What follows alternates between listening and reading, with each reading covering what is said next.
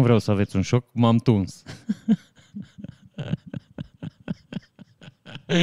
Serus, dragilor, și dacă luptătorii cu rol determinant ai gramaticii limbii române ne permit, dragilor, iată, ne revedem la Nu așa, minunată noastră întâlnire săptămânală. Uh, o săptămână foarte grea, incredibil de grea, uh, pe toate fronturile. Lupte, declarații, zile de naștere ale liderilor politici, uh, scandaluri internaționale și, bineînțeles, fan, fan, fan. Da, o să începem cu, nu e așa, uh, niște cetățeni de la PSD. Uh, primul și cel mai important pe ordinea de zi, domnul Ciolacu, uh, dosar penal legat de obținerea titlului de luptător cu rol determinant în Revoluția Română. Deci Nea Ciolacu, cumva, s-a învârtit el așa pe planetățică și a zis, bă, eu aș vrea să mai am niște privilegii, nu mi-ajung. Și acum vreo câțiva ani s-a, s-a declarat dânsul luptător la Revoluție. Dânsul la Revoluție avea 22 de ani și declară că el a început Revoluția în 14 decembrie. Deci el, revoluționar, mânca la mama să-l mănânce. Uh, spiritul uh, națiunii române, el, tânăr la 22 de ani, el cu trei zile înainte să se omoare cetățenii pe planetă, dânsul a început Revoluția. Și unde a început dânsul Revoluția? în Buzău. Acum nu știu că n-am stat să caut, s-ar putea să, știi, să existe, uh, nu știu, niște oameni care să fi contribuit la Revoluția din decembrie, în Buzău, zic. Dar nu știu ce s-a întâmplat în Buzău în perioada aia. Că nu, dacă ar fi fost în Timișoara sau în București sau, nu știu, în orașele astea mari unde, din păcate, lucrurile nu au mers cum ar trebui, uh, aș mai înțelege, că zice, hai că mers omul la grămadă, așa. Înțelegi? Bă, da, în Buzău. Buzău, Buzău. Că așa dacă îi să o iei și eu am fost revoluționar și eu am avut rol determinant că noi am ieșit în stradă. Eram vreo 20 de cretini, 30. Ne-am dus pe la toate școlile și am spart tabloul lui Ceaușescu. Deci care clar! Deci bă, rol determinant l-am avut și eu. Și după aia ne-am dus cu toții în haită la fabrica de pâine, că pe vremea era o singură fabrică de pâine, unde ne-o dat aia pâine gratis, caldă. Și am mâncat pâine caldă. Cam așa am sărbătorit noi Revoluția, din Vișeu. Nu s-a tras niciun foc de armă,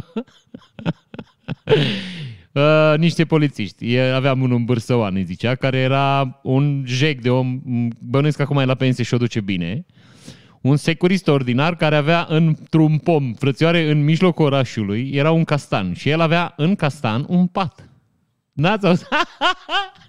N-ați auzit din astea. Deci el în mijlocul orașului, frățioare, unde se adunau uh, tineri revoluționari, el avea un pat și ședea în patul ăla să asculte ce vorbește lumea. Asta era polițistul Bârsăoan.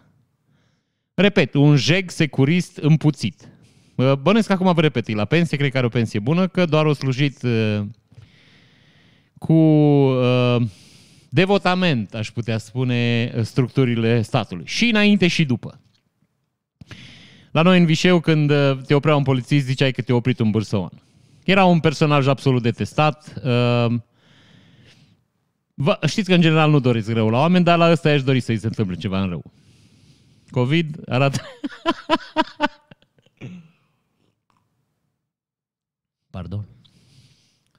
O să nu o să mai pot să-mi fac gestul în așa. Deci domnul, cum ziceam, domnul Ciolacu este uh, revoluționar autentic în țărișoară, luptător cu rol determinant în Revoluție. Bineînțeles că, nu știu dacă știți, băieții ăștia care au fost unii pe bună dreptate, unii pe părea dreptate, uh, luptători la Revoluție, au niște beneficii de la statul român. Stai să văd luminile alea cum sclipuresc aici și mă ia cu leșin. Așa. Uh, nu știu, ce scutiri de impozite, primesc niște spații, mi se pare că primesc și o locuință. Ei, domnul uh, Ciolacu fiind un cetățean modest, sărac și fără niciun fel de posibilități, lucrurile astea au venit, nu e așa, mânușă. Da, deci uh, liderii Partidului Social Democrat nu încetează a ne uimi. Bine îi că uh, deci avem o plângere adresată DNA de către revoluționarul Marian Moroșanu Tivilic. Am zis că nu o să râdem de numele oamenilor, cu privire la acordarea unor titluri de luptători de către Secretariatul de Stat pentru Revoluționar. Deci, nu știu dacă știați, dar noi avem un secretariat de stat pentru revoluționar care din când în când mai dă niște titluri din astea de luptători cu rol determinat, nu așa. Știi că bănuiesc că pe mai multe rastele așa. Îs luptători simpli, luptători complexi, luptători uh, mai buni, cei mai buni și cu rol determinant. Level 90 sau ceva, nu știi? Deci, the tank, așa. Ok, bun. Într-o adresă DNA cu data de 20 octombrie, în care Maria Morușanu a fost anunțat că plângerea sa a fost clasată, procurorii instituției au precizat că în urma disjungerii mamă, disjunge mi cauza, a fost constituit un nou dosar penal privind modul în care Ciolacu a obținut titlul său de luptător. Ordonanța este semnată de Mihai Prună, procuror șef adjunct secției în cadrul DNA. Reamintim că în decembrie 2019, Marius Mioc, revoluționar autentic din Timișoara, a atras atenția asupra manierei dubioase în care Marcel Ciolacu, la acea vreme lider interimar la PSD, a devenit luptător cu rol determinant în Revoluția Română. Potrivit sursei citate, Mioc a descoperit că Ciolacu a obținut acest titlu în condițiile în, bla, bla, bla, bla, în condițiile în care numele șefului PSD nu apare pe lista celor care au solicitat până la data limită de 12 mai 2015. Deci la fix 16 ani de la Revoluție, eu lăsat 16 ani să gândească dacă a fost auba cu rol determinant, zic. Așa, uh, acordarea titlului, cum ziceam. Mai mult, doi dintre membrii comisiei care au hotărât că Ciolacu să devină luptător s-au împotrivit pe motiv că nu au fost îndeplinite, nu e așa, condițiile. Ciolacu avea 22 de ani în 1989 și a afirmat că a început activitățile revoluționare la Buzău, încă din 14 decembrie 1989, cu două zile înainte ca timișorenii să iasă în stradă. Activități revoluționare, ce-o fi făcut în Ciolacu? O fi furat ceva. Ce faci, măi? Mă duc să încep activitățile revoluționare, mă duc să fur un gard, ceva, să punem și noi ceva pe foc. Bun! Atât cu domnul Ciolacu, mai je reviens mai încolo puțin, dar deocamdată despre uh, revoluționarul cu rol determinant în uh, cadrul Revoluției Române, cam atât pe astăzi. PSD, subvenții de la buget mai mari decât profitul Ford Craiova. PSD, deci Partidul Social Democrat, zic așa ca să nu le încurcați, a primit în 2019 suma de 159 de milioane de lei de la stat. Adică vă 35 de milioane de euro.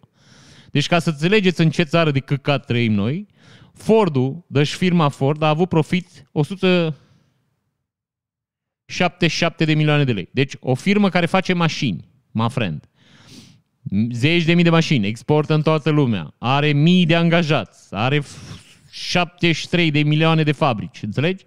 Face profit 177 de milioane de dolari și PSD-ul, care nu face nimic, și care au membri plătiți, că ei sunt plătiți, ei toți sunt plătiți. Toți membrii PSD care sunt PSD și care au funcții publice sunt plătiți. Ceilalți ar trebui să facă, nu e așa, voluntariat și să plătească cotizație.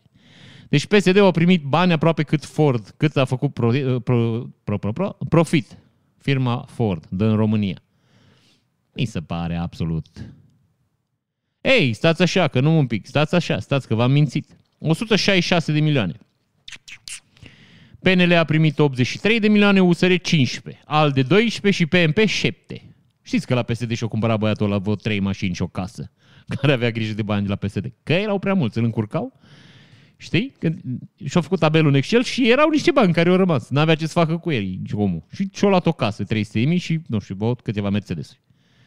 Bine, e acum și el în judecată. Parcă ar mai conta acum. Zic că ne costă puțin cam mult pe noi partidele astea politice să dăm niște zeci de milioane de euro ca să ne și fure, că aici e șmecherica. Măcar dacă ar fura banii de la partid. Ia, frățioare, avem 30 de milioane de euro la partid, hai să împărțim la băieții care suntem aici mai în față, știi? Nu s-ar supăra nimeni, eu nu mă supăra. Deci asta e, aș, bă, aș înțelege. Au salar, au mai fură banii și asta e viața. Noi suntem călcați în picioare. Până noi biserica ne costă de ne murim, deci noi plătim biserică și partide politice și nu avem nimic. De aia nu avem nimic, my friend. Primarul PSD din Vlădești, Cristian Dinu Hristu, prins la volan, la volanul unui camion cu lemne de furat. Camion cu lemne de furat. Lemnele erau de furat? Nu erau lemne furate? Camionul era de furat?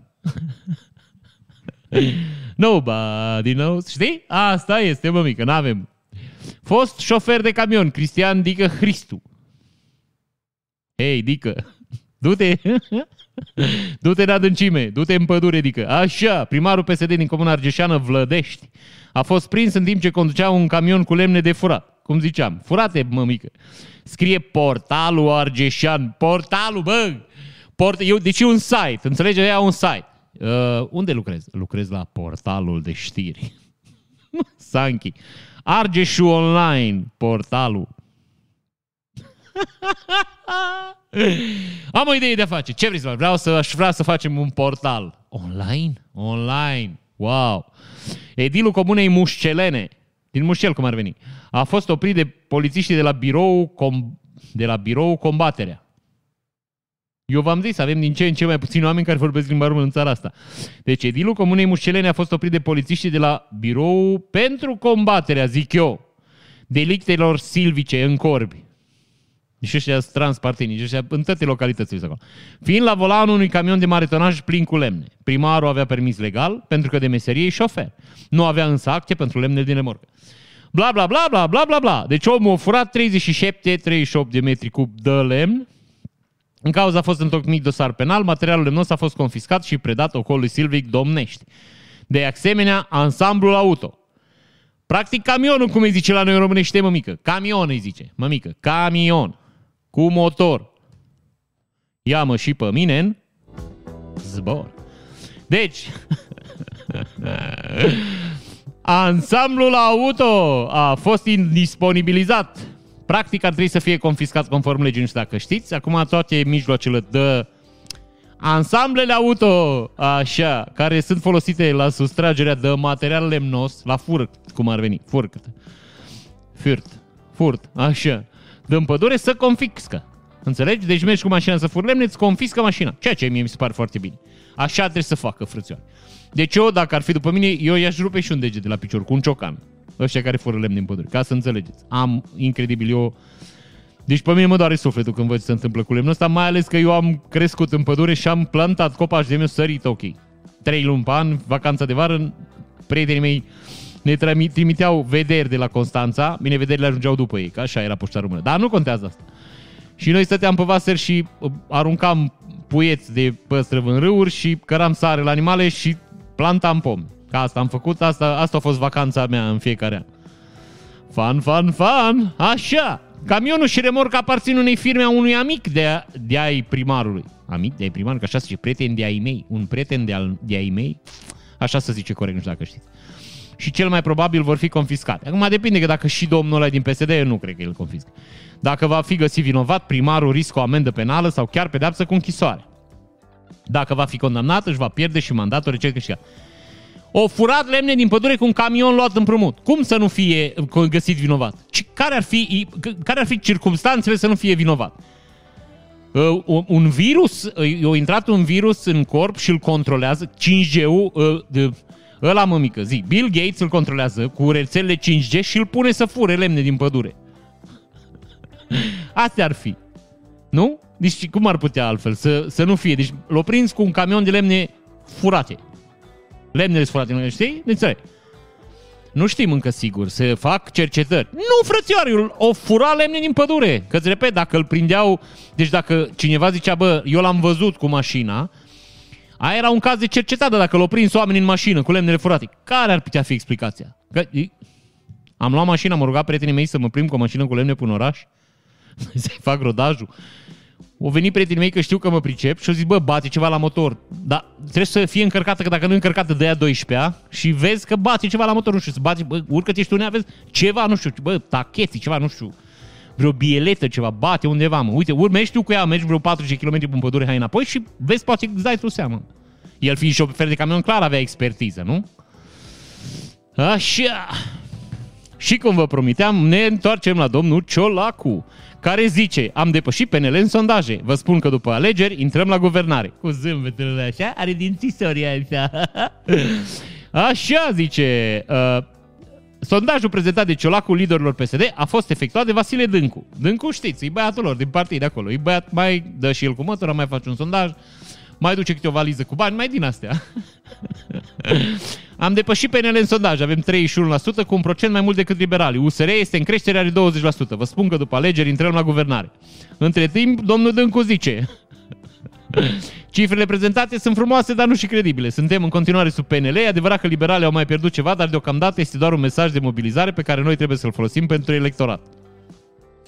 Deci, inițică de bandadă așa. Eu înțeleg că domnul Ciolacu este cu, știi, cum e și Ștefan cel Mare. El avea 17 oameni, știi? 17. Frații Buzești, nu toți, că unii erau poate Mahmur sau cea. Vreo frații Jder și, nu știu, doi țărani și nu mai știu, ceva. Avea 17 oameni și veneau turci, 400 de mii. Și Ștefan cel Mare ieșea în fața lor și le zicea, flăcăi, suntem mai mulți cu ei, ei o să învingem. Înțelegi? Mesaj din ăla moralizator, mobilizant, cum ar veni. Bă, stai că ți crăp. Cred că o să trebuie să angajăm un om să-mi plimbe microfonul. nu, acum, peste vreo 17 ani, când nu să avem bani pentru asta. Așa! Deci, Alexandru Rafila va fi comunicatorul partidului care va ieși în conferințe pentru a arăta incompetența și greșelile liberalilor. Deci eu găsit un băiat care să stea cu geană pe liberal. Suntem pe un trend ascendent al infectărilor și trebuie să taxăm orice prostie făcută de guvern. Există premiza ca săptămâna viitoare să avem 8.000 de cazuri. Am mai precizat Ciolacu, Doamne ajută să împlinească. Știi că ei așa vorbesc. Bă, să dea Dumnezeu cât mai mult, să ieșim noi iarăși bine, să ne întoarcem la guvernare.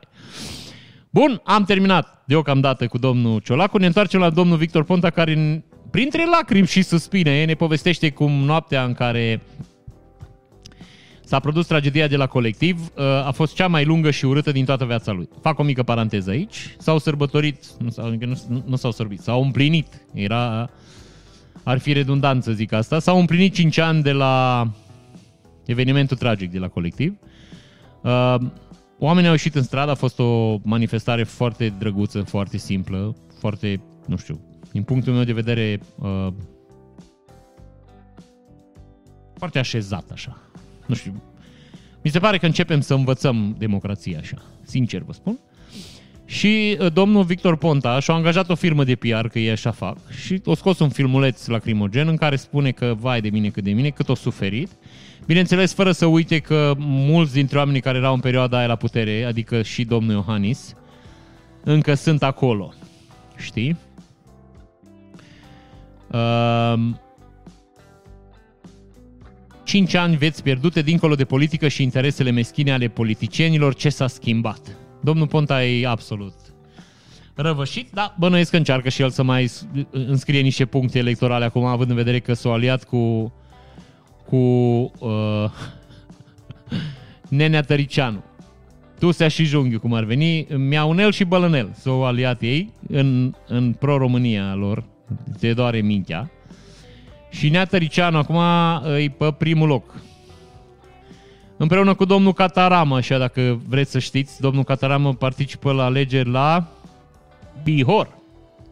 E primul pe listă, deci s-ar putea să iasă dacă fac ceva. Uh, urmează o listă de infractori aici, nu vă citesc pe toate, că nu avem nici timp și iarăși vă zic, poate unii dintre voi vor să mănânce. Da, deci domnul Ponta și domnul Tăricianu s-au aliat, s-au unit în Pro-România și la Camera Deputațiilor Victor Viorel Ponta și la Senat primul este Călin, Constantin, Anton, Popescu, Tăricianu, vrăjeală, uh, mii de nume. Mii și mii de nume. Oare cum îl chemau la catalog? Sau Mike când era nervoasă pe el, știi? Că mamele când sunt nervoase spun numele întreg. Călin Constantin Anton Popescu Tăricianu, treci în coace. Uite ce ți-ai făcut, ți-ai rupt pantaloni în genunchi. Sau ceva. Bun. Iese la rampă și domnul Grindeanu. Mie domnul Grindeanu mi se pare, acum o să vă spun în părerea mea personală, mi se pare un bișnițar pur și simplu are atitudinea, gesturile și comportamentul așa, până la urmă, una peste alta, a unui bișnițar din la slinos așa, n-aș zice jegos, că nu vreau să mă duc acolo, ă, așa, deci slinos, uns așa cu toate alifiile, miștocar, ă, care vorbește așa mai pe vrăjeală, știi? Mai facem în vrăjeală un pic. E exact ce ne dorim noi și ce avem noi nevoie în politică. De oameni cu vrăjeală prim vicepreședinte, că e prim, prim vicepreședinte acum, că iarăși trebuie să știți, domnul Grindeanu a devenit erou de când l-a înfruntat pe Victor Dragnea. Pe Victor, da, nu să mă bate Dumnezeu. Pe Dragnea. Prim vicepreședintele PSD, Sorin Grindeanu, A susținut marți că dacă România ar fi un pacient, astăzi ar fi deja la terapie intensivă și că Iohannis și guvernul liberal au ieșuat catastrofal.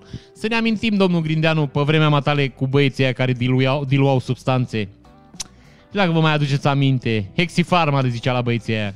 Știi? Că dacă e să vorbim despre spitale și despre șpăgile care se dădeau și despre mizeria și jegul ordinar care exista în spitale și cum nu era aspirină. Și știți? Să ne aducem domnul Grindeanu aminte.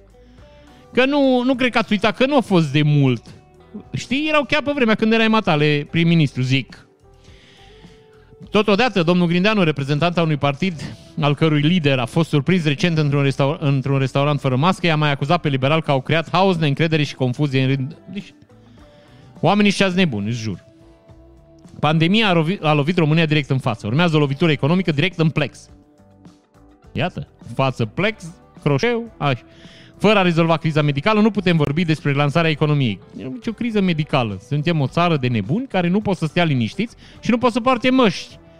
Dar nu e o criză medicală. Criza medicală o să fie în momentul în care nu o să mai încapă oamenii în spitale. Atunci o să fie criză medicală. Acum nu avem criză medicală. Acum noi avem o epidemie din care unii băieți câștigă foarte mulți bani făcând teste pe nașpa, înțelegi? Spitalele cumpără ce vor ele, cum vor ele, pe ce bani vor ele și la revedere drum bun. Cam asta e șmecherica. Acum n-ai rost să povestim, că nici PNL-ul nu-i uh, rup din stele. Așa. Grindeanu a mai susținut că planul PSD pentru, de, pe sănătate este să pună oamenii și țara pe primul loc. Oamenii lor pe primul loc. Oamenii care vând chestii în spitale al lor. Nu țineți minte că pe vremea lor un ministru un ministru PSD al sănătății a fost prins cu niște sute de mii de euro la teșcherea. Nu știu dacă vă amintiți, domnul Grindeanu. Era ministrul noastră de la PSD, o doamnă. Vă cumva sună cunoscut? Așa, uh, mai amintim că sănătatea era la nivel declarativ o prioritate pentru PSD și în precedentul program de guvernare. Astfel, înainte de alegerile anterioare, socialdemocrații promiteau, de exemplu, nouă spitale regionale care au rămas bla bla bla bla bla bla bla. Bun! Doamna Carmen Dan îl vizitează pe... Știți că a fost ziua lui Dragnea, un alt eveniment al săptămânii trecute e ziua lui Dragnea, care, nu știți, uh, a sărbătorit-o în pârnăică. Doamne, de la cât mai mult. Doamna Carmen Dan i-a transmis fostului lider PSD Liviu Dragnea un mesaj cu ocazia aniversării zilei sale de naștere. Aceasta susține, într-o postare pe Facebook, a vorbit direct cu Liviu Dragnea și i-a urat mulți ani cu sănătate alături de trei, cei dragi. Niciodată nu-i prea târziu pentru un gând, o vorbă sau o întâlnire, mai ales când e vorba despre oameni care au ales să facă bine altor semeni. Femeia asta e tâmpită, eu vă spun acum, eu, și, și știți că eu în general nu vorbesc așa. Femeia asta e bolnavă, deci femeia asta e dusă cu capul. Adică, ca să înțelegeți cât e de dusă cu capul, femeii ăstea, uh, în timp ce era uh, ministru, i-a, i-a murit soțul. Nu știu dacă știți. Soțul ei a murit. Și femeia, în ziua în care soțul ei a murit, ea era în ședință de guvern. Voi înțelegeți ce zic eu aici? Știți că sunt foarte puține chestii în viață, nu știu, care n-au nu știu, de care nu că nu, te poți, nu le poți evita, dar pentru care nu ai nicio scuză, mă, pe planetă. Îți moare soțul și tu te duci la ședință de guvern? Deci, e, e, e ceva absolut, nu știu, siderant. Absolut. Deci, eu din momentul ăla nu mai pot să o văd pe femeia asta în ochi. Mi se pare o femeie parșivă, ceea ce și îi, că n-are rost să povestim, dacă îi să amintim de 10 august și de mizerile care le-au făcut. Dar bine, era o gașcă de parșivi acolo, acolo era o întrecere, știi? Ei aveau un clubuleț unde era care e mai parșivel și primeau bănuiesc cea cadouri de la Dragnea. Se adunau la sfârșit de săptămână și fiecare zicea cât de parșiv a fost și ce mizerie au mai făcut și Dragnea le dădea ceva, nu știu, un milion de euro sau ceva, bani, că era o stres cu bani, nu, nu, nu, nu lipsă. Înțelegi ce zic? Deci aia cred. Cred că aveau așa un... A, asta mă gândesc eu așa că s-a întâmplat. La cât de, de sadici și cât de, de, bă, de, nu știu, o să zic că n-am, nu mă pot abține. Se pișau pe noi, mă. Deci jur, se pișau pe noi cum vreau ei. Și iată că oamenii uită, mă. PSD-ul începe să crească din nou în sondaje. Oamenii au uitat de Dragnea. Au uitat de uh, 10 august, uh, de ieșirile în stradă, de uh, OUG 13, 14, înțelegeți, de Grindeanu, de doamna Dăncilă. Deci oamenii au uitat, mă. Pur și simplu, uitați, cred că suntem o nație de tâmpiți. În orice țară s-ar fi întâmplat asta, PSD-ul n-ar mai fi existat ca și partid niciodată, mă. Deci vă jur, în orice țară, bă, în Tanganica, nu știu dacă e țară, da? Niciodată gramatica nu a fost punctul meu forte, dar, bă, nu știu, în orice țară, în Nicar, nu știu, o țară din asta, frate, orice țară. Dacă niște oameni care ar fi ajuns la putere ar fi făcut asta, partidul lor ar fi fost desfințat. Ăștia au făcut lucruri în, într-un interval scurt de timp mai rele decât comuniștii. Deci dacă îi să raportăm, nu știu, zi la zi, bă, frate, ăștia sunt mai răi decât comuniștii. Și Partidul Comunist e interzis, adică a fost interzis, dacă mai eu dat drumul. Bun, doamna Carmen Dan ne mai zice că am regăsit, regăsit același om puternic și semeț pe care cei care îl hulesc astăzi și îi pronunță numele în șoaptă nu mai pridideau să-l complimenteze, mai ales în această zi. Sanchi. Bineînțeles că îl complimentau, că el ținea robinetul de bani și, iar vă spun, în PSD, cine-i capul de tuti capi acolo are foarte multă putere. Poate să facă ce vrea mușchiul în partidul ăla. Așa cum nu e așa, ați observat cu Dragnea. Dragnea a pus prim-ministri, l-a dat jos, iar l-a pus, iar l-a dat jos. Deci PSD-ul e singurul partid care și-a dat doi, jos doi prim-ministri ca și au vrut mușchiul lui.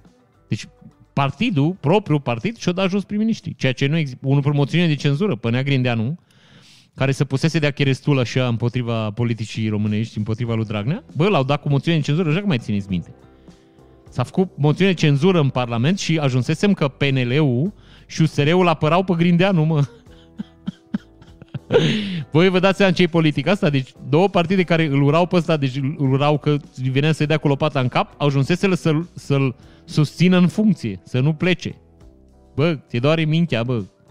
Repet, partidul ăsta încă primește voturi de la, de la oamenii din România. Bineînțeles că știm de ce și știm cum, dar, repet, nu există în istoria planetei așa ceva. Nic- nicăieri, nu, nici nu cred că o să mai existe. Deci noi cred că o să fim dați de exemplu, știi? Avem mai multe astea cu primarii în pușcărie, cu astea mai avem, dar asta cred că e maxim. Codrin Ștefănescu, astăzi am fost să-l văd pe Liviu Dragnea, o duce rău cu sănătatea, se chinuie. Se chinuie pe dracu să-l iei, că n-are nici pe dracu. Ascultați-mă ce vă spun eu. Face circ să fie eliberat mai repede, că așa fac toți. V-am mai spus, era băiatul ăla care zicea că el nu poate să stea în pușcărie că îi se atrofează testiculele. Și a fost eliberat. Bine, era membru PSD, PSD era la putere atunci, nu ne-am fi așteptat la alt rezultat, nu-i așa? Astăzi am fost să-l văd pe Liviu Dragnea, o duce rău cu sănătate, o duce rău în general, nu vor să scoată nici la muncă, nu îi se permite nici să-și îngrijească probleme de sănătate. Facem o mică paranteză. Nu-l scot la muncă pentru că domnul Dragnea dă interviuri în ziare. Ceea ce e total interzis din pușcărie, nu știu dacă știți. pușcărie nu poți să fii vedetă să dai interviu la ziar. Nu poți. Și când domnul a făcut-o, băieții aia i-au interzis dreptul la muncă. Unde e? Mm, mai îți dai seama că nu muncea el ce așa. Adică știm că porni flexul ținându-l de disc și și-o secționa două degete. Secționa mea, știi? Nu îi se permite să-și îngrijească problemele de sănătate, pentru că problemele lui de sănătate sunt chipuite, nu există. În pușcărie este doctor care se uită și dacă te vede că tragi să mor, te lasă să te duci la spital. Dacă nu, stai în pușcărie, că de-aia ești acolo. Ești acolo pentru privare de libertate, nu ești ca să stai într-un spital de stat, bineînțeles, la milioanele lui, uh, bănuiesc că singur în salon, știi? Și să stai așa frumos în pătut și să te tratezi. Ca asta povesteau ăștia care mai steau pe împârnaie membrii ăștia PSD, că Păi că dacă tot sunt împârnaie, măcar să-și rezolve problemele. Unul s-a operat la genunchi, unul s-a operat de apendicită. Păi, bă, și așa stăm, n-avem ce face, știi? Tot trebuie să le facem lucrurile astea odată. Le facem acum, că măcar mai câștigăm un pic de timp. Nu stăm împârnaie. Da, e și cu domnul Dragnea. N-are nici pe dracu, vă spun eu. Așa cum nicio altă doamnă nu a avut nici pe dracu, că zicea că o omoară în pușcărie. Și uite că nu a murit. Acum e acasă. Nu are nici pe dracu. Așteaptă și așteaptă ca cineva să pună în practică decizia definitivă a instanței în acest sens. Nu știu care e sensul, dar în fine. La el nu se aplică indiferent de consecințe. Da, mă, mică, trebuie să stea în pușcărie. Merită să stea în pușcărie. O greșit, trebuie să stea în pușcărie. Se chinuie, dar e puternic și va rezista. Dacă cei care îl prețuiesc și îl susțin vor să-i scrie, o pot face. Vă rog să vă notați adresa. Dacă vreți să-i scrieți vreo scrisoare de susținere domnul Dragnea, scrie așa. Penetenciarul Rahova, șoseaua Alexandria numărul 154, sector 5 București, cod poștal 51527, pentru domnul Liviu Dragnea. Dacă aveți ceva de scris, scrieți scrisoare, trimiteți-l domnul Dragnea. Am promis să vă țin la curent cu starea sa, asta am făcut. Exact de asta aveam nevoie. Semnează Codrin Ștefănescu. În caz că nu ăsta e băiatul la chel, care are capul în formă de... Ăsta, mă, bă, îmi scapă, mă. Bă, bă rivează cu pensulă, mă. Pendulă. Rapandulă. Nu-mi vine acum, știți că nu vorbesc urât, dar era un cuvânt, frate, și nu-mi vine. Nu știu ce dracu. Bun, un alt scandal care a zguduit țărișoara în uh, această săptămână. Patriarhul Daniel a declarat marți la ceremoniile organizate cu ocazia sărbătoririi uh, cuviosului Dumitrie cel Nou că în toamna anului 1989 autoritățile comuniste au interzis închinarea la Sfintele Moaște pe motiv că în clădirea de alături, unde era sediul Marii Adunări Naționale, ar avea loc o ședință importantă, iar această umilire a Sfântului Cuvios Dumitrie cel Nou a fost răsplătită în sensul că peste câteva luni regimul comunist a căzut clădirea devenind sediul Patriarhiei. Um, foarte multe lucruri greșite în propoziția asta. În primul rând, uh, Patriarhul Daniel, eu cred că, adică știți că oamenii care ajung într-o funcție și uh, toată lumea le zice că sunt incredibil de buni și incredibil de frumoși și nemaipomeniți, ajung să o ia raznă. Trebuie să fii un om foarte puternic să nu se întâmple asta. Din păcate, după cum vedem, domnul Daniel nu-i. Și domnul Daniel acum a supărat că i s-a interzis uh, uh, puparea de moaște. Uh,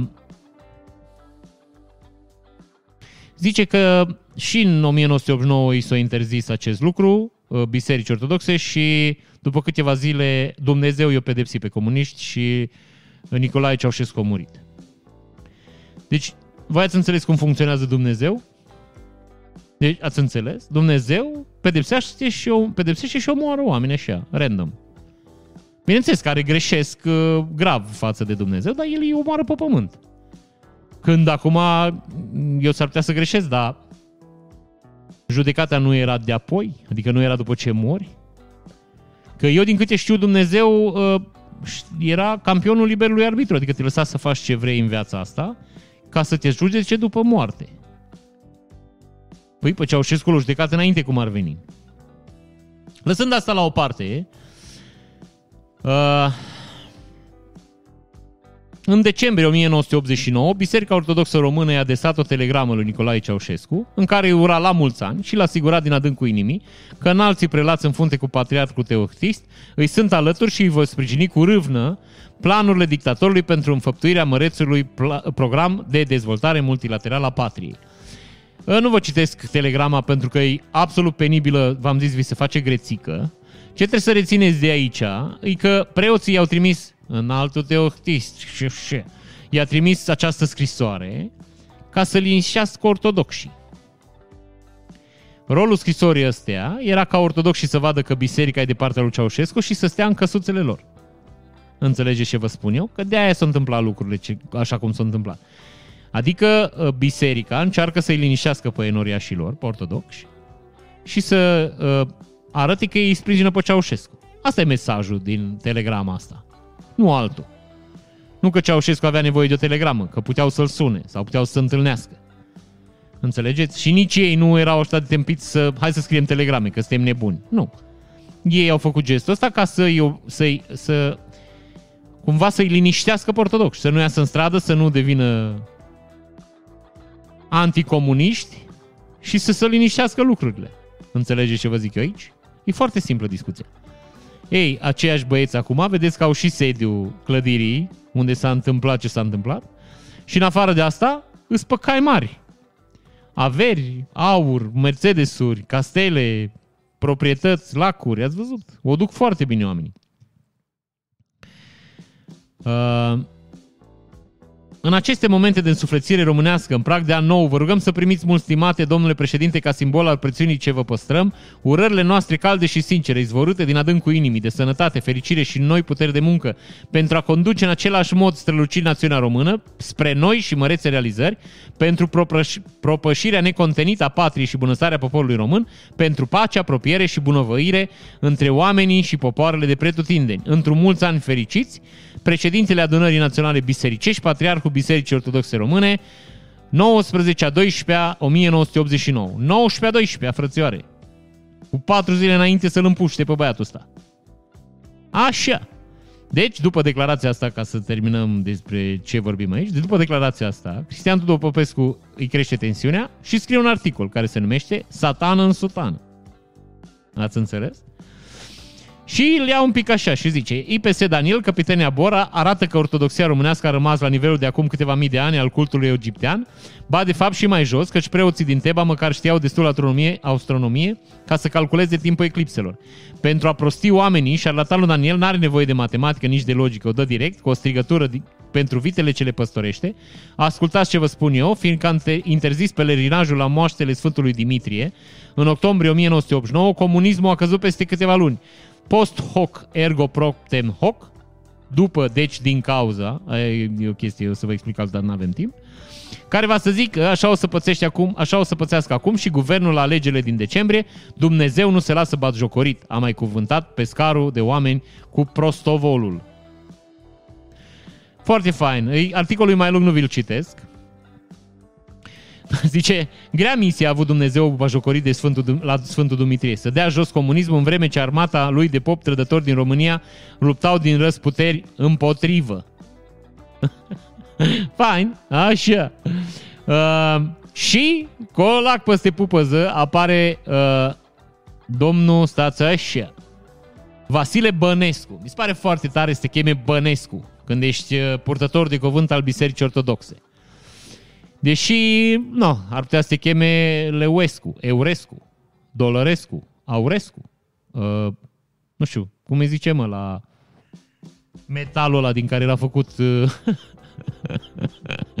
Rămânem la Aurescu. Așa, deci Vasile Bănescu a reacționat dur la criticile lansate în presă de diversi jurnaliști pe care îi numește inși desfigurați de grimasă de ură incontrolabilă și susține că aceștia nu au nici cea mai vagă idee despre istoria reală, frecvent însângerată a României creștine.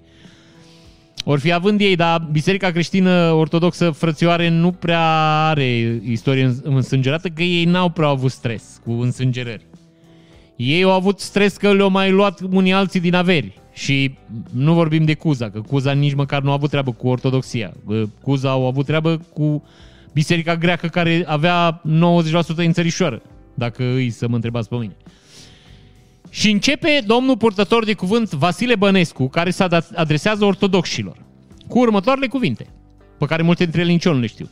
În urma deversării în spațiului mediatic a unor atacuri suburbane la adresa bisericii și a părintelui patriarh, vă rog să primiți această reacție a mea în calitate de purtător de cuvânt al patriarhiei. Și dacă zicea nu, nu vrem să o primim. ce se întâmpla? Să oprea omul, pleca acasă, supărat, ce se întâmpla? Nu vrem să o primim, mai pleacă de Du-te, hai, să știi, să-ți vă mers. Bun. Cum să comentez altfel decât în dificila cheie a compătimirii creștine, colcăiala criptosocialistă din câteva nuclee mediatice infestate de cristofobie antiortodoxă și din care se ițesc capetele pleșuve și deloc limpezi, analfabete cultural și religios a unor pseudo-jurnaliști trăitori în bula lor de fiere, nu realitatea obiectivă și imediată care îi contrazice constant, se arată într-un comunicat de presă semnat de purtătorul bla bla. Bănescu își continuă mesajul în aceeași notă. Atacurile furibunde și imunde la adresa bisericii numită obsesiv-compulsiv goldporație, la adresa unei personalități ca cea a patriarhului, Sanchi, așa, asta e de la mine, nu e de la... Stai că nu a scris omul așa ceva. era drăguț. Nu era drăguț? Așa, numit, așa, numit în mod agramat în altul în alt prea fericitul, zvârcolirea unor inși desfigurați de grimase de ură incontrolabile care nu au nici cea mai mică vagă idee despre istoria reală, bla, bla, asta mai zis odată.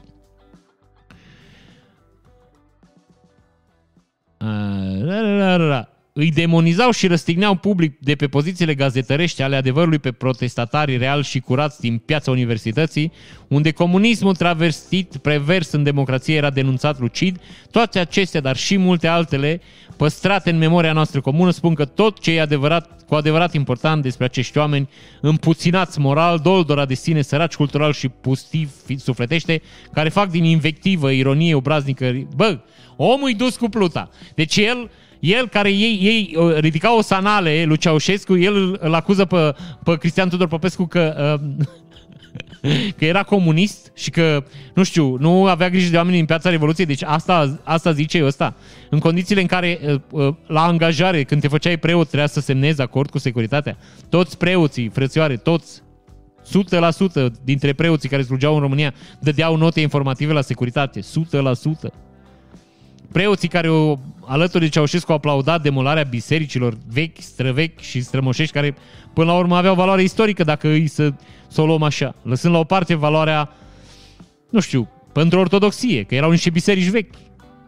Știți că eu nu sunt un om religios, dar mi se pare un, un păcat enorm, nu neapărat uh, din punct de vedere al religiei, dar din punct de vedere al, al moștenirii noastre, să demolezi o, o biserică veche. Și ei făceau asta, vă repet, împreună cu Ceaușescu. Băteau un piept unul pe altul. Pe piept, pe spate. Cam așa ceva. Uh,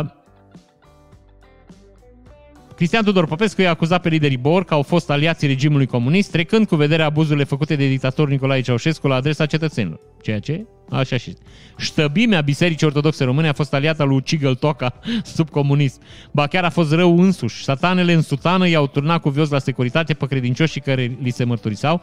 N-au zis nici bleau la toate crimele regimului, la distrugerea satelor, la dărâmarea și alungarea de peroate a bisericilor. I-au cântat în strunul lui Ceaușescu până în ultima clipă. Pe 19 decembrie 1989, Borii trimitea o scrisoare de mulțumire dictatorului, ridicându-l în slăv mai ceva ca pe Iisus Hristos. Are dreptate omul. Are dreptate 100%, nici n-am, că nici n-am ce să comentez. Pur și simplu n-am ce să comentez. Între timp, așa ca să vedeți diferență, și v-am mai zis, eu sunt ortodox, m-am născut ortodox și cred că o să mor dacă nu mă comunică ăștia ortodox. Părintele Francis Doboș, care uh, a fost purtător de cuvânt al Bisericii Romano-Catolice din România, afirmă că poartă mască din iubire față de aproapele lui. Să nu port mască și să spun că Dumnezeu mă protejează poate deveni o aroganță spirituală destul de mare. Foarte faină. Foarte, foarte faină exprimare. Știm cum se transmite un virus, noi ne dăm seama că există unele măsuri pe care cu mintea și cu știința există modalități prin care putem încerca să împiedicăm. A purta mască nu este despre mine, por mască din iubire față de aproapele meu. Dacă cumva ajung eu să fiu purtător de virus, nu am o responsabilitate. Purtând mască, eu încerc să-i protejez pe oamenii cu care intru în contact. Foarte adevărat că mască. Masca nu te protejează pe tine, asta știm foarte bine. Mas- masca îi protejează pe cei din jurul tău, în caz că tu ai virus. Asta ar trebui să știți și de aia trebuie să poarte toată lumea mască. Pe mine nu mă deranjează că tu nu porți mască că o să te îmbolnăvești tu. Pe mine mă deranjează că nu, poți mar- nu porți mască și o să mă îmbolnăvești pe mine. A, mine asta e problema cea mai mare. Că te îmbolnăvești tu. Mi se rupe. E decizia ta. Tu ai ales să faci asta. Nu o să încerc nici să te uh, conving să faci în vreun fel sau în altul. Nu vrei să porți mască, e treaba ta. Dar problema e că dacă tu nu porți mască, mă infectezi pe mine. Pui viața mea în pericol și asta deja mă interesează. Profund. Și dacă te vorbim despre preoți, hai să vă dau și pe ultima. Domnul Pomohaci a fost condamnat definitiv după un acord de recunoaștere a vinovăției la un an de închisoare cu suspendare. Pentru că avea 11 imobile pe care le închiria și n-a plătit în viața lui niciun leu. Suma pe care a calculat-o ANAF, 136.000 de lei, care mie mi se pare mică, 11 proprietăți dacă îi să o luați așa, puneți 300 de euro pe una, 3300 de euro pe lună, într-un an se adună 33 de mii și cu 6600, 39 de 600, deci 40 de mii de euro. 40 de mii de euro îs 40 de mii. Îs 90 și ceva, 90, un miliard 800. Deci omul cu chiriile de până an de zile și-o plătit amenda, eu mai rămas niște bani. Așa e în țărișoară la noi. Aici, dacă te prinde, asta e viața. Asta s-a întâmplat, la revedere, drum bun. Uh, să sperăm că măcar o să-l lege pentru acuzațiile de pedofilie, știi? Și de uh, relații sexuale cu uh, minori, homosexuale cu minori, nu sexuale. Așa, e, e preot, adică trebuie să, na, trebuie să înțelegem. Așa cum vă repet, treia și înainte de Revoluție să înțelegem că ne toarnă la securitate. Asta fac ei, asta știu ei să fac. Asta e Biserica Ortodoxă. Fără să ne legăm de ei. Uh, uh, știți, am, am încercat să evit foarte mult subiectul și am încercat să nu prea dau știri cu ei. Dar acum s-au adunat mai multe, am, am zis să le vărsăm pe toate în emisiune. Să le revărsăm. Așa. Bun. Am gătat-o și pe asta. Haideți să vedem că am schimbat puțin formatul. Știu că voi nu vedeți, da? Bun, uh, vă mai dau niște știri din țărișoară. Uh, foarte pe scurt, șeful direcției Silvice Mureș face acuzații, mi s-a reproșat că nu aduc bani la partid. Adică domnul ăsta e șeful direcției, a fost și la un moment dat și ceva ministru. Nu, secretar de stat. A fost secretar de stat în Ministerul Mediului și zice că îl sunau de la PSD că nu dă destui bani la partid. Și banii trebuiau să vină de la firmele care tăiau lemn în pădure. Așa funcționa țărișoara. Eu v-am mai zis despre asta, v-am mai povestit. Nu se poate fura lemn din pădure fără uh, implicarea ocoalelor silvice. Nu ai cum să furi. Pur și simplu. Nu, ai, nu poți să iei un lemn. Deci dacă ei vor să se oprească, un lemn tu nu poți să le iei din pădure. S-a terminat discuția. Deci ca să înțelegeți ce vorbim aici. Furturile din pădure se întâmplă doar cu uh, suboblăduirea și cu uh, indulgența ocoalelor silvice, care, așa cum v-am mai spus și eu, după ce se întâmplă faptul, să ia lemnul, să taie și să vinde, primesc o cotă parte care să împarte în mai multe părți. Una o ia șeful de ocol, una merge la un anumit partid care e la putere și uh, părți mici din sumele respective să împart la oamenii care uh, facilitează aceste lucruri. Mai un șef de poliție, mai un, nu știu, un consiliu județean acolo, doi, trei oameni, știți? Deci niște oameni care pot la un moment dat să pună niște întrebări și nu le pun pentru că nu e așa, primesc niște bani. Nu, nu intru în uh, discuții, dacă vă interesează căutați articolul pe net. Uh, omul povestește cam ce se întâmplă, dar bineînțeles, uh, ca de obicei, povestește ce se întâmplă după ce s-a întâmplat. Știi? După ani de zile. Nu când s-a întâmplat. Că, din partea mea, dacă ai cojones, zic, Bă, în secunda în care vine unul și să-ți ceară bani, te duci la DNA și zici, uite, eu venit la să-mi ceară bani. Hai să facem un flagrant. Îi dau 20.000 de euro. Iau de la mine, că aveam la mine accidentale, 20.000, 30, cât vă trebuie? Am, am la mine și am eu, bani de cheltuială. Iau 20.000, dau la ăla, îl prindeți și la revedere drum bun. Așa. Te scapă rapid. Te scapă rapid. Îți reclame din alea care porne singure, că așa funcționează netul pe țărișoară. Uh, Batie, funcționează rapid. Uh, o domnișoară a oprit un... Uh, s-a dus să povestească cu un băiat, zic, uh, care ședea cu mașina într-o parcare. Dialogul dintre conducătorul auto și polițistă pe care a primit polițista de la care a primit amendă a fost publicat pe pagina de Facebook a Ministerului Afaceri Interne. Deci s-ar putea să fie uh, absolut ireal. Deci s-ar putea să fie, așa cum sunt multe postări de pe site-ul MEAI, uh, niște elucubrații. Niște gânduri la ceas de seara unui băiat care face social media pentru ei. Înțelegeți? Au mai fost cazuri și știu foarte bine asta pentru că eu personal cunosc niște cetățeni care se ocupă de fenomen. Alea cu colegii noștri au mers și au prins un infractor care fura o bicicletă și colega noastră l-a uh, imobilizat cu un Yokotobi și după aia au citit drepturile și i-au arătat carul mare și constelațiile Orion și Casiopeia până au venit uh, colegii să ridice, știi? Astea nu prea există. Așa, deci să vă zic dialogul. Uh, 2300 de distribuiri și 20.000 de aprecieri. Bună seara, vă rog să-mi prezentați documentele dumneavoastră. Bună seara, sunt parcat de 15 minute pe locul ăsta, nu am încălcat nicio regulă de circulație, de ce vreți documentele? Nu știu dacă... Adică nu știu dacă asta e modalitatea să vorbești cu un polițist. Da, în fine, așa pentru că vă lipsește ceva din mașină. Mașina e an de fabricație 2019, doamna polițist. Are toate dotările. Ce să lipsească de pe ea? Din mașină lipsește, nu de pe mașină. Și care e diferența? Diferența este chiștocul de țigară pe care l-ați aruncat pe jos. Normal trebuia să fie în scrumiera din mașină, nu pe asfalt. Păi n-are scrumieră, vedeți? Nu are toate dotările. Puteți să includeți și scrumierea dacă știți că fumați în mașină. 1305 lei vă costă. Atât e o scrumieră? Deci voi vedeți ce glumiți are băiatul ăla, mă! ce drăguț! Nu, domnule, atât este amenda. Conform legii este interzis aruncatul pe drumurile publice din autovehicule a obiectelor, materialelor sau substanțelor. Sancțiunea este între 9 și 20 de puncte. Noastră vorbiți serios? Uitându-mă la țigara de jos, vă spun că vorbesc foarte serios. Sanchi. Deci dialogul ăsta nu există niciodată pentru că oamenii în general nu vorbesc așa. Așa vorbesc oamenii în piesele de teatru cu Miaunel și Bălănel. Deci Bălănel face glumițe din astea. Nu, oamenii normal nu vorbesc așa. Pe de altă parte, eu m-aș bucura să se întâmple lucrul ăsta. Nu o să se întâmple niciodată, pentru că noi nu avem polițiști capabili să facă așa ceva și nu avem polițiști care să aibă cohone să facă așa ceva. Plus chiar își vă mai spun și v-am mai spus și vă repet, n-au niciun interes, mă, bugetarii la noi, și mă refer aici și la polițiști, nu au niciun stres să-și complice viața. De ce să-și complice viața? Păi dacă îi dă la, la amendă, trebuie să te certe cu el, să-și facă proces, trebuie să scris, trebuie acte citite, căutat serie, număr, te sfădești cu ăla. N-are rost. Mai bine îți vezi de treabă, l-aș vede de treaba lui, toată lumea mulțumită. Tu ai același salar. Nu primești mai mulți bani, nu primești mai puțin, n-ai, nu știu, plan din ăsta. Planurile la circulație, că acolo se dau repede. Îi scoate pe băieți într-o zi, odată făcut planul și la revedere. Îmi vine să strănut. Și de aia fac gesturile astea. Înțelegeți ce vă zic aici? Deci amenziile poliția le face pe circulație, mă mică. Scoate radarul în drum, într-o oră prinde 200 de proști, le dă amendă și la revedere. V-am mai povestit eu despre poliția română, că sălile de nuntă unde e plin de mașini. Noi suntem singurile, singura țară pe planetă unde oamenii merg la o nuntă care e petrecere de noapte cu mașina. Într-o țară în care n-ai voie să bei picătură de alcool.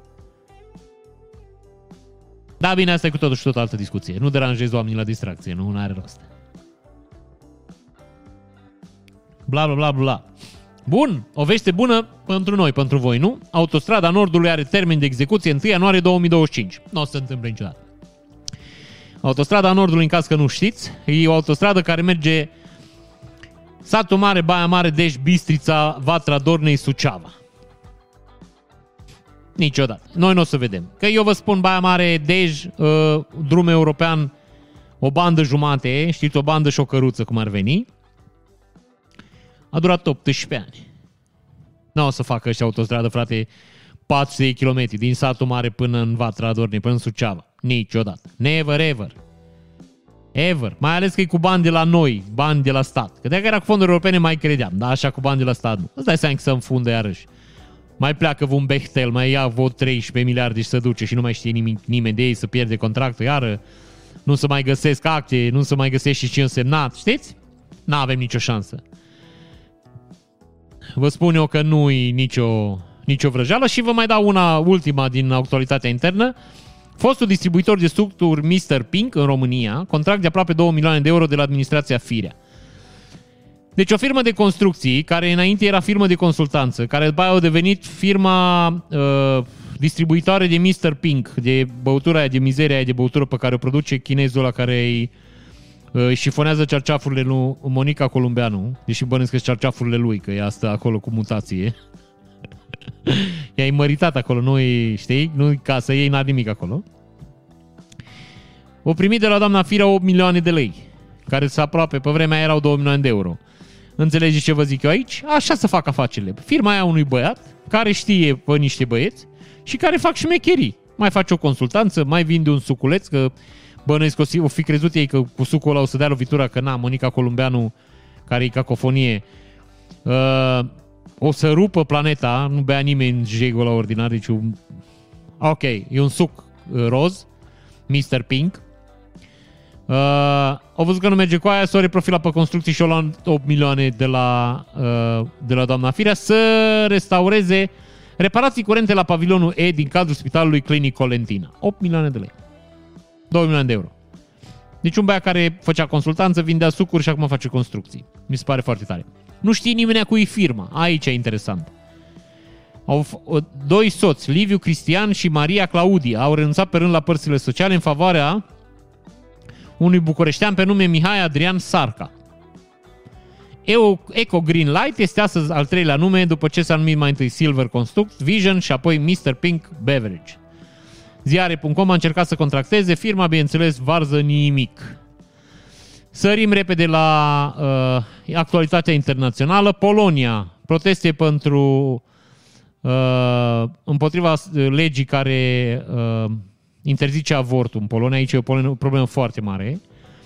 Și problema e că oamenii care conduc prim-ministru sunt nebuni, îți dus cu pluta. Și uh, prim-ministrul lor, Kaczynski, iese la televizor și zice indemn pe toți membrii PIS, a Partidului Vieților, și pe toți cei care ne susțin să apere bisericile poloneze cu orice preț. Deci oamenii și au luat o rău raznă. Biserica, vedeți că biserica la ei are influență mult mai mare decât la noi. Nu credeți că se poate aia că se poate. Și își, își impun agenda.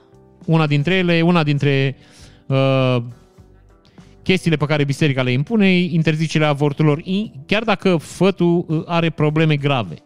Adică dacă are malformații, lucru care uh, cumva contrazice moralei, eticii, uh, vieții pe planetă. Să aduci un om la viață, un om care condamnat la durere eternă. Știi?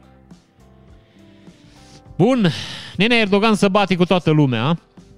Uh, o să vă arăt repede niște poze că n-are rost să insistăm, că e un nebun, știți că e un nebun.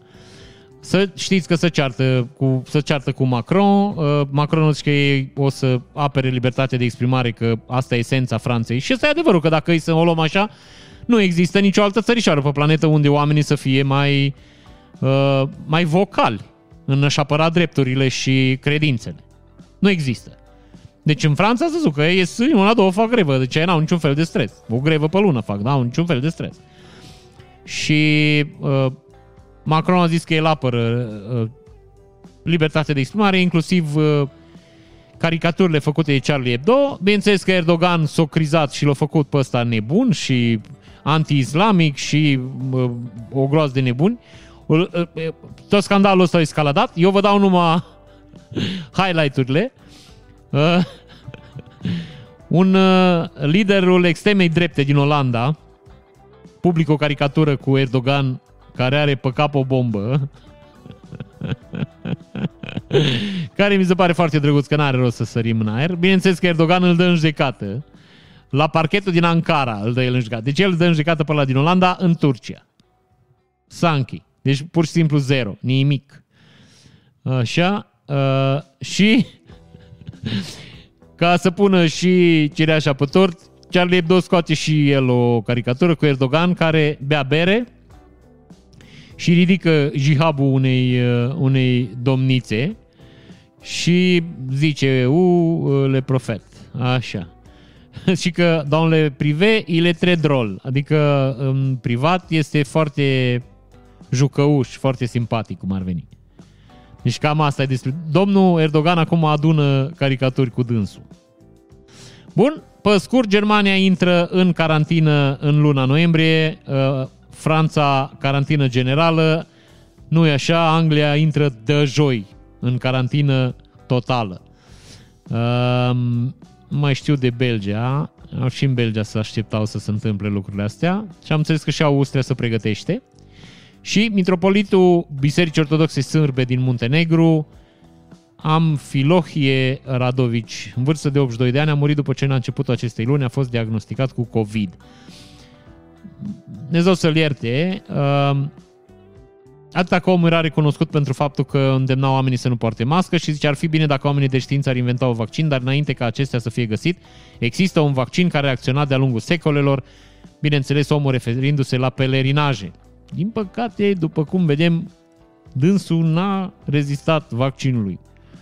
Nu e o... Sau nu a fi fost în pelerinaj, nu știm. Bun, și acum că am gătat știrile serioase, o să trecem la știrile nu e așa, neserioase. Patru femei au fost găsite furând, uh, nu furând, după ce au furat parfumuri de 4.000 de lire într-o zi uh, în Birmingham. După ce le-au dus la poliție, nu.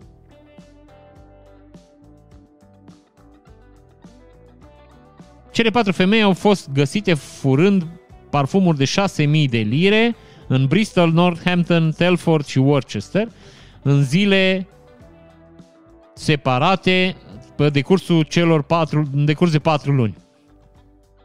Uh, una dintre ele, o doamnă pe care o cheamă, stați că au niște nume, o să vă dați seama și de etnie, uh, Janina Stan, Daniela Stoian, uh, Angelica Marin și Samariteanca Bucureștean. Ce faci tu, Samariteanca? Ce să fac bine? Bucureștenesc.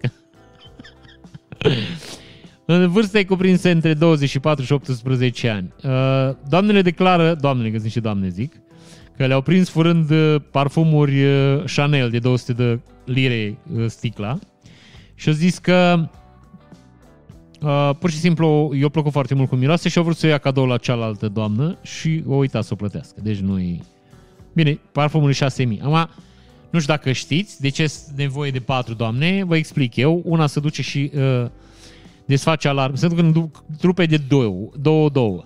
Așa făceau românii pe vremuri. Și acum, s-ar putea să fi schimbat sistemul, dar eu vă explic cum era pe vremuri. Se mergea în trupe de două, două, fiecare, una ținea de șase și una desfăcea alarmele de pe parfumuri. Înțelegeți? Deci desfăcea alarmele și ieșea afară. Chiar dacă genitorul, cum îi zice, băiatul care se ocupă de securitatea magazinului vedea că ea umblă la parfumuri, când o prindea la ușă, ea n-avea nimic asupra ei. Și pleca liniștită mai încolo și a doua zi venea băiatul, adică fata, cealaltă echipă și furau parfumurile care n-aveau alarme. Că ușor de fumat, numai, ca să înțelegeți, e foarte mult de lucru să desfaci alarmele alea. Majoritatea le iau, le poagă sub haine, le duc la budă și după aia le pun înapoi. Genitorul le vede și le oprește la ieșire din magazin, dar ele n-au nimic pe ele. Ele nu fac altceva decât scot alarmele și le aruncă în budă sau în cabina de probă. Știi? A doua zi, a treia zi, vine echipa de cules.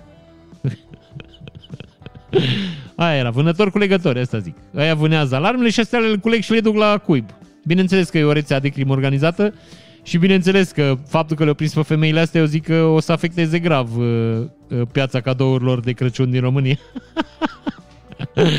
că acum asta era, să pregătea, să pregătea Crăciunul românesc, cum ar veni, știi? Că, nu, altfel ieși tu la doamna ta din portbagaj de la un băiat în față de la bișnițari de acolo un parfum din mașină, știi?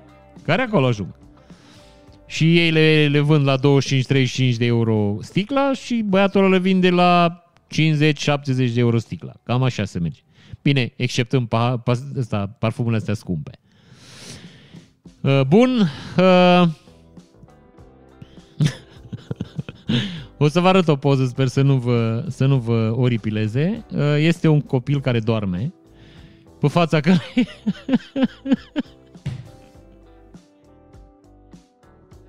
Nisomnic. Mă, deci Câtă minte trebuie să, să desenezi așa ceva pe fața unui copil? Deci un copil care doarme are un penis desenat pe față și scrie Nobody passes out on my house and gets away with it. Știi?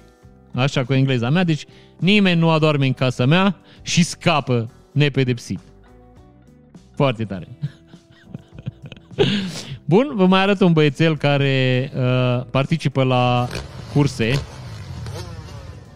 Mi se pare foarte tare. Ia uitați-l pe ăsta micu, o să aveți un șoc. Da, știu că v-ați așteptat să plece și el cu... v-ați așteptat să plece din prima, dar nu s-a întâmplat. Că nu e, aș nu e așa în viață. Bun. Uh...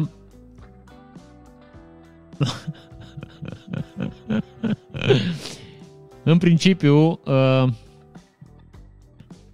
o domnișoară care a avut un mic accident, a fost tamponată sau și-a făcut operație la nas, nu știm, și are amândoi ochii umflați, dă o declarație la, la ProTV. Nu-i de râs asta, știu că nu-i de râs. Ce-i de râs e că femeia are pe organism un tricou cu un iepuraș care are ochii sparți.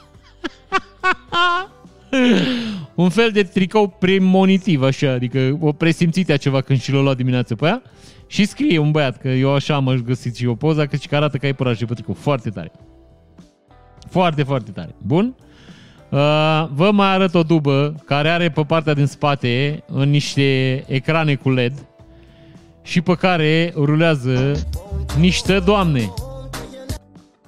Hei, hei, hei, avem probleme cu clipul video. Ceva. S-ar putea să-l fi întrerupt. Nu, iată că nu merge.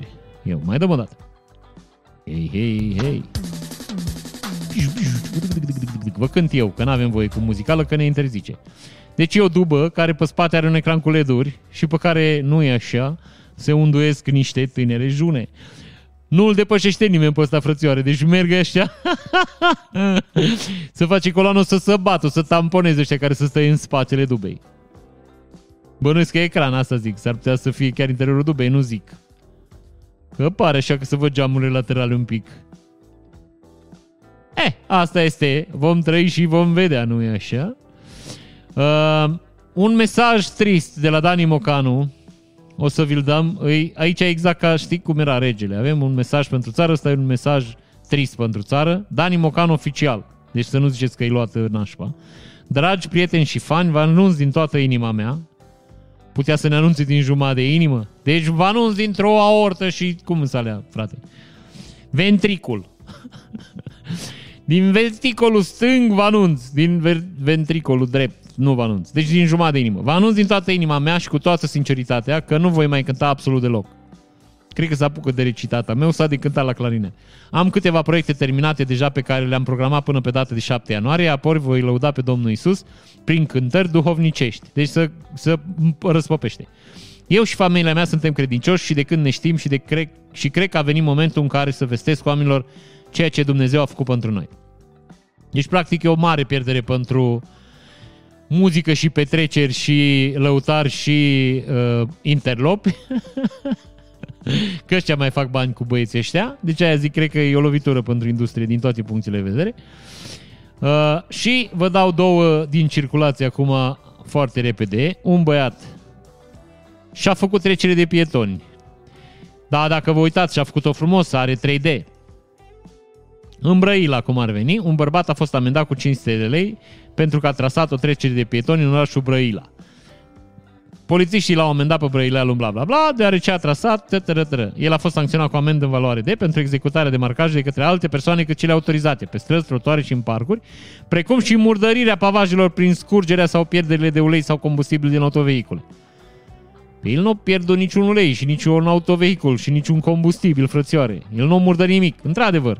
O marcat el, care n-avea voie, ca alte persoane aveau voie, da? Bărbatul a vrut să-și înființeze propria trecere pieton la intersecția străzilor bla bla bla cu bla bla bla. Angajații municipalității brăilene au șters vopseaua astfel încât să nu inducă în eroare pe șofieri și pe pietoni. Poate era o idee bună, mă, n-avem unde să știi. Între timp, un alt bărbat și-a pus un semn de interzicție. De interzicție. Interzicere. Un bărbat a schimbat un semn de circulație din orașul Voluntari peste indicatorul cu uh, limita de greutate 7,5 tone, omul a pus un indicator cu accesul, nu e așa, interzis. Uh, s-a deschis un dosar penal. Vezi, aici e mai simplu. În Brăila i-au dat amendă 500 lei, du acasă. La ăștia, zice că l-au, urmă, l-au reținut pentru 24 de ore și urmează ca bărbatul să fie prezentat parchetului pe lângă judecătoria Buftea. Sanchi. Bun.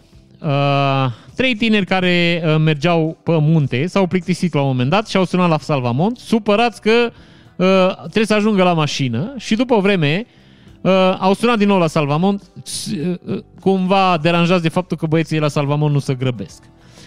Și băieții de la salvamont s-au grăbit, dar pentru că tinerii au fost nițel cam uh, prea elocvenți și prea indignați de întârzierea salvamontului, au început să înjure și uh, salvamontiștii împreună cu jandarmii i-au dus la circa de poliție.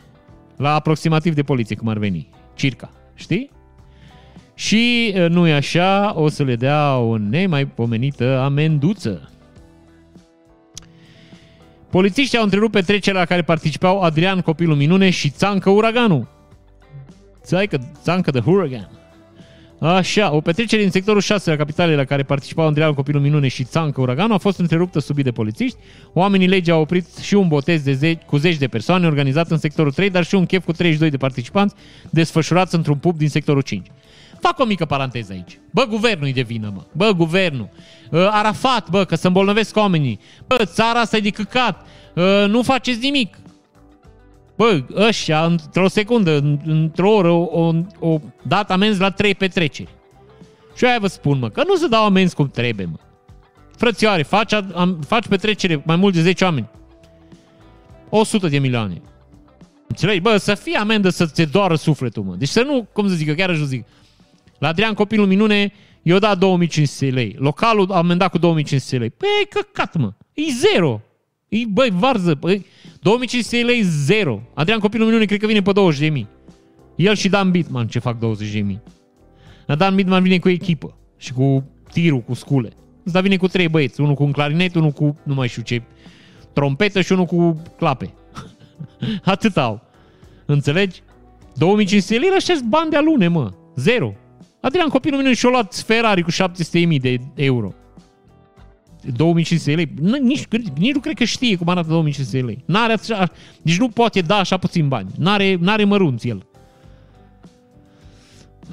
Deci, înțelegeți, trei chefuri așa dintr-o viteză. Ce e foarte tare, și trebuie neapărat să vedeți asta, asta e echipa. Deci băieții, după ce l după ce l-au amendat, Adrian Copilul nu are o față absolut înfiorător. Deci nu știu, cred că e, parcă acum așa ar fi trezit. E fain care Adidas Superstar în picioare. Ai văzut sigur că la asta mă pricep un pic. Și băieții de la jandarmerie care l-au luat și l-au, l-au hamendat. Da? Au făcut poze cu dânsul și cu Țancă Uraganul. Eu pe Țancă Uraganul încă nu-l știam. Că na, nu ne învârtim în aceleași cercuri. 30 de persoane au participat la o petrecere în Bacău și acum au dosar penal. I-au dat de gol imagine pe care le-au postat pe internet. Ca aia dacă e și prost, e și fudul, știi? Și amenzi de 30.000 de lei după o petrecere organizată într-un service auto. La chef au participat zeci de persoane. Da, mă, Arafat e de vină că vă îmbolnăviți voi, mă. Și alegerile, mă, la alegeri ne îmbolnăvim, știi? Să nu se facă alegeri, să stăm în casă, să nu mergem la școală. Și tâmpiții fac mii de chefuri, mă, mii de chefuri. Și te mir că se îmbolnăvesc și că mor. Păi de-aia muriți, frate. Pur și simplu că nu vă puteți abține. Bun. Madame Tussaud din Berlin a aruncat la gunoi figura de ceară al Donald Trump. Cred că e un mesaj mai mult declarativ. În coșul de gunoi, că e într-un coș de gunoi domnul Trump, există o șapcă din aia cu Make America Great Again. Este un acțibil pe care scrie Donald Trump, bla bla bla. Fake news, you are fired și I love Berlin. E mai mult un statement așa, plus steagurile Statelor Unite. Adică eu nu știu dacă neapărat nu mai au loc de dânsul în colecție sau pur și simplu să sătula de ei cu brațile cetățeanului. Că s-ar putea să fie și asta. Uh, acum, uh, la o conferință în ceva stat din ăsta la care a adunare cu alegătorii lui, au declarat că doctorii uh, anunță că pacienții au murit de COVID să primească mai mulți bani. Deci o luat și ăsta razna. Rău de tot. Vă prezint o poză dintr-un supermarket românesc în care e o domnișoară care caută ceva într-o cutie și e plecată într-o poziție oarecum uh, ispititoare, aș putea să zic, și mare deasupra dânsei scrie profita acum. Eu cred că dacă ai profita acum, uh, nici măcar un judecător n-ar putea să te condamne. Că dacă scrie profit acum, adică cei de la supermarket îți devină. Vă mai dau una iarăși cu circulația că trebuie să știți, poliția noastră cu care ne mândrim. Uh, șeful biroului de drumuri naționale din cadrul serviciului rutier din Poliția Prahova a fost destituit după ce cetățenii din subordinea dânsului au pus radarul cherestul pe drum, frate. Deci perpendicular. Ăștia stâmpiți. Deci îți bătuți în cap. Nu există nimic mai periculos decât să pui o mașină perpendicular pe drum.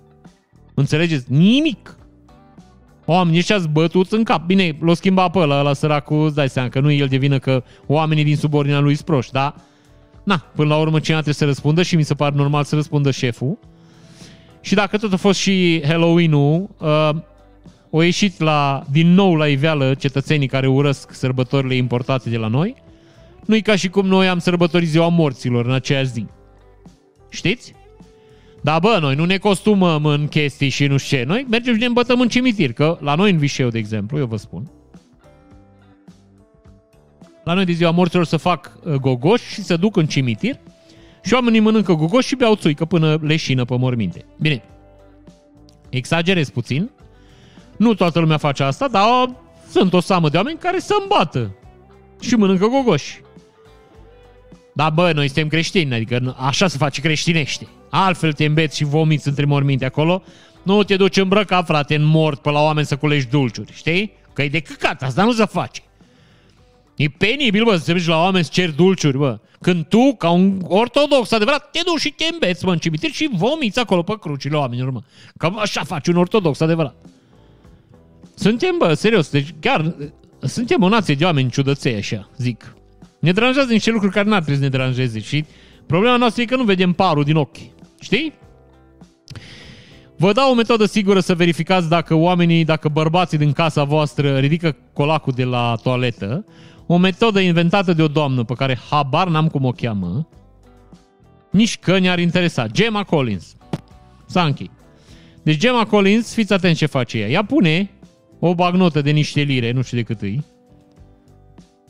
că nu mă pricep la, la bagnotele englezești, lipește o bagnotă, da? Deci pe capacul de la toaletă, pe interior. N-ai cum să o vezi decât dacă ridici colacul. 20 de lire, zice. Înțelegeți ce vă zic eu aici? Deci femeia lipește pe colac 20 de lire. Dacă în mod normal ridici colacul ca să-ți faci treaba, ai vedea ale 20 de lei le-ai luat. Ei, femeia zice, verifică, dacă lirile sunt acolo, înseamnă că n-ai ridicat colacul. Ceea ce mi se pare... Nu ciolacul, mă. colacul! Așa. Uh, și vreau să vă arăt o chestie foarte drăguță. Uh, un băiat uh, N-am stat să caut acum cum îl cheamă, dar cred că știam, era un artist japonez, dar nu sigur că e japonez. O făcut statui cu toate uh, r- nu rănile, toate formele pe care le-au avut Tom, din Tom și Jerry, după ce s-au accidentat. Și absolut superbe, deci chiar nemaipomenit de frumoase. Deci dacă vă uitați, poate unele dintre ele vi le amintiți așa din, uh, din desenele animate. Deci sunt absolut incredibil de frumoase, îți dai seama că e o muncă titanică acolo, dar mi se pare ceva absolut ieșit din comun. Deci foarte drăguț. Și de aia m-am gândit că poate vi se pare și vouă drăguț și să ne uităm împreună. Bine, m-am uitat primul, dar asta e cu totuși o altă discuție. Uh, un alt cetățean de la Hotel Caro din București, sau Caro, dar noi știam de Hotel Caro, uh, o găsit o, o metodă foarte bună să poată să țină restaurantul deschis, pentru că acum nu mai ai voie să uh, primești în restaurant decât persoanele care sunt cazate în hotel. Și atunci omul a făcut în felul următor, o pus 25 de lei cazarea, în care ai parcare gratuită și uh, poți, să, uh, poți să mănânci la ei pentru că ești cazat acolo. Înțelegeți? Bănuiesc că scade banii ăia, ăia 25 de lei ți scade pe nota de plată, deci cazarea ți-o scade, ți scade, dar măcar oamenii reușesc să mai vândă ceva de mâncare. Acum nu știu dacă, să vă spun dacă e bine sau rău. Exact ca și în cazul italianului ăla care ținea deschis non-stop și închidea și deschidea din nou. Nu știu dacă să vă spun dacă e de apreciat inventivitatea. Adică e, cum să vă zic eu, mie mi se pare că e foarte fain, că e creativ. Nu știu dacă e bine.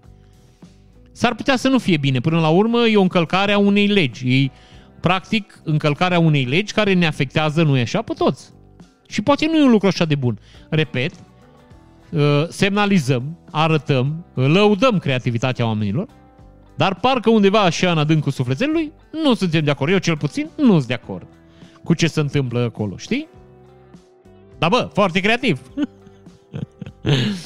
Bun, uh, un bărbat a plătit 150 de dolari să se joace cu un leopard. E primă lumea de nebuni. Ăsta e leopardul. După e gardul. Băiatul a intrat și s-a așezat pe o bancă. A plătit 150 de dolari proprietarului. O intrat și leopardul l-a luat la omor instantaneu. I-a smuls pielea de pe cap. I-a desfăcut scalpul. I-a rupt o ureche și i-a scos un ochi. faină joacă. Adică, hai să ne mai jucăm. Te mai joci cu leopardul? Nu mă mai joc. Ia ca leopardul. Deci, înțelegeți? Sunt oameni nebuni, că sunt oameni nebuni. Bănesc că omul s-o fi gândit că, nu știu, leopardul să vină și o să, nu știu, să joace, nu știu, de ascunsa sau ceva. Prinsa. Ceva. Nu s-o gândit că ăla e un animal sălbatic. Programat genetic să ucidă. Și să, să hrănească cu orice animal care să te răște pe planetă. Știi? Deci câtă minte trebuie să ai să te bagi în cușcă cu un leopard? Să ce? Să te joci cu leopardul. Deci planeta e plină de oameni nebuni, aia vă spun eu. Și nu numai la noi. Și acum vreau să vă arăt ceea ce mie mi se pare cel mai tare... Stați așa și nu mișcați! Cea mai tare... Uh, cel mai tare cocktail cel mai tare barman vreodată. Deci n-ați mai văzut așa ceva. Am mai văzut o variantă pentru bărbați în care îi dădea la unul cu o lopată în cap. Avea, deci când plăteai cocktailul, îți, spune, îți dădea niște bani și uh, îți punea în cap o cască de armată. Și după aia beai un shot și îți dădea o lopată din aia în cap. Da, îți dădea frățioare, adică nu se jucau. Până acum cu femei n-am văzut. Ei, uh, vreau să zic că femeia asta, doamna asta, nu știu în ce crâșmă îi, duce la cu totul și totul alt nivel mișcarea Uh, mi se pare, vă repet, absolut gorgeous. Să sperăm că video nu o să ne facă, nu e așa, figuri. Ia ca așa, mămică. Dați că vă dau și niște sunet. Ia un pic de alcool așa, așa. Abdomen, țâțe. Păr, alcool. palmă, țâțe! Așa. Alcool. Stai că-l pierde pe băiat. Nas. Palmă. Țâțe! Alcool. Sfârcuri. Abdomen. Țâțe! Mie aici mi se pare că femeia improvizează. Nu știu cum te taxează la ăsta. La 50? Așa. Testicule. Palmă. Țâțe! Învârteală! Da, e ca slavă mișcarea. Eu cred că putea mai bine. Deci eu vă jur, eu cred că putea mai bine. Cel puțin... Bine, n-am țâțe. Deci la mine... Hop, hop, hop, stai. Că pornește asta. Eu n-am țâțe. La mine asta e problema. Mă descalifică problema asta. Da... Adică am ceva, nu mă face chiar de rușine.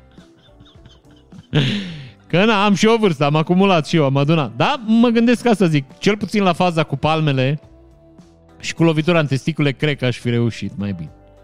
Cred că îl năuceam pe om, nu-i mai trebuia cocktailul cât trăia el ever pe planetă. Și uh, vreau să vă mai dau o singură știre. O să dureze un pic. Bear with me aici. Adică urs cu mine aici. Aveți un pic de răbdare. Că e puțin cam veche. Să o să o caut la mama lui acolo. Uh...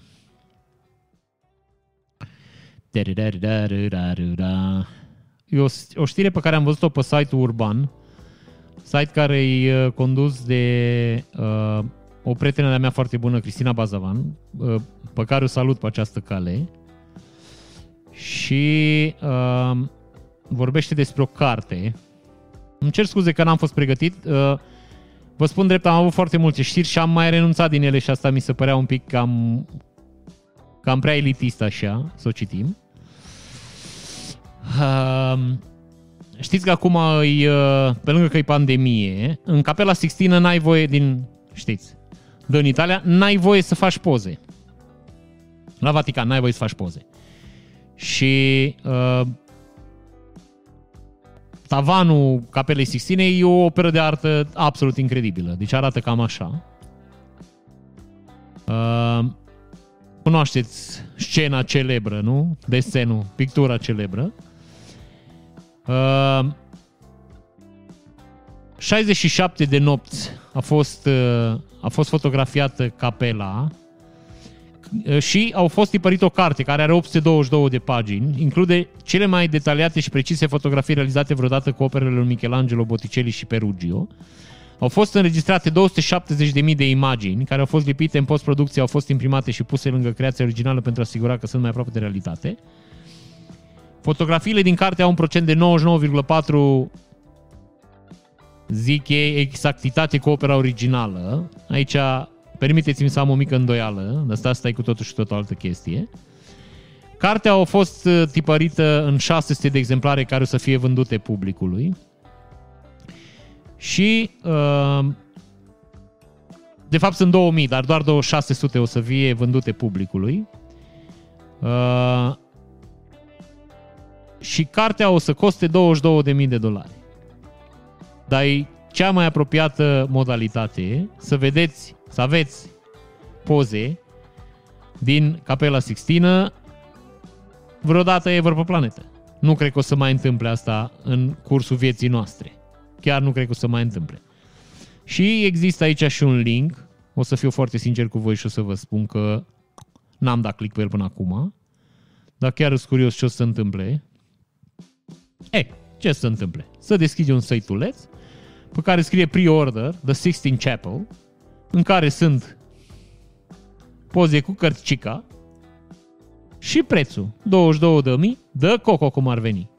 Deci iată, nu e așa, că se poate face uh, un bănuț și cu uh, opera din uh, Capela Sixteen. A, cam atât pentru astăzi, cetățeni. Noi o să ne vedem joi. Joi avem uh, joi-joi, că să ne distrăm și să ne simtem bine, să ne povestim. Până una alta să nu uitați, vă rog că uh, pe blogul meu gaben.ro găsiți un articol despre niște măști la care aveți beneficiați de o reducere de 30% dacă folosiți codul GABEN30. N-am niciun deal cu omul, nu câștig niciun ban de la asta. Uh, oamenii ne-au rugat să le promovăm uh, măștile. Uh, e singura firmă din România sau poate chiar din partea asta a lumii care au implementat niște soluții care distrug 99, nu știu cât la sută din uh, virusul COVID și care stau în țesătură, măștile putând fi spălate. Au niște măști foarte frumoase, să le vedeți pe blogul meu. Uh, neapărat să, să vă uitați, au măști pentru copii. Ceea ce mi se pare foarte drăguț. Vă repet, nu fac un business, dar am încercat să, să vă aduc un preț un pic mai bun la niște lucruri care mie mi se par faine. Adică eu am primit câteva măști pentru că pur și simplu n-am vrut să le promovez fără să le văd. Și am negociat un discount pentru voi, vă repet, nu, nu câștigă nimeni niciun ban. Câștigați voi că luați ceva mai ieftin în caz că vă interesează un produs profesional. Vă recomand, adică eu am toată încrederea în om. Cam atât, cetățeni. Mi-a făcut o reală plăcere. Uh, așa cum spuneam, asta e viața, deja încep să mă repet, ne vedem joi. Pentru că joi o să avem live, joi avem live cu toată lumea. Simt că trebuie să vă mai spun ceva, dar am și eu o vârstă, v-am mai zis. V-am țucat și ne vedem joi.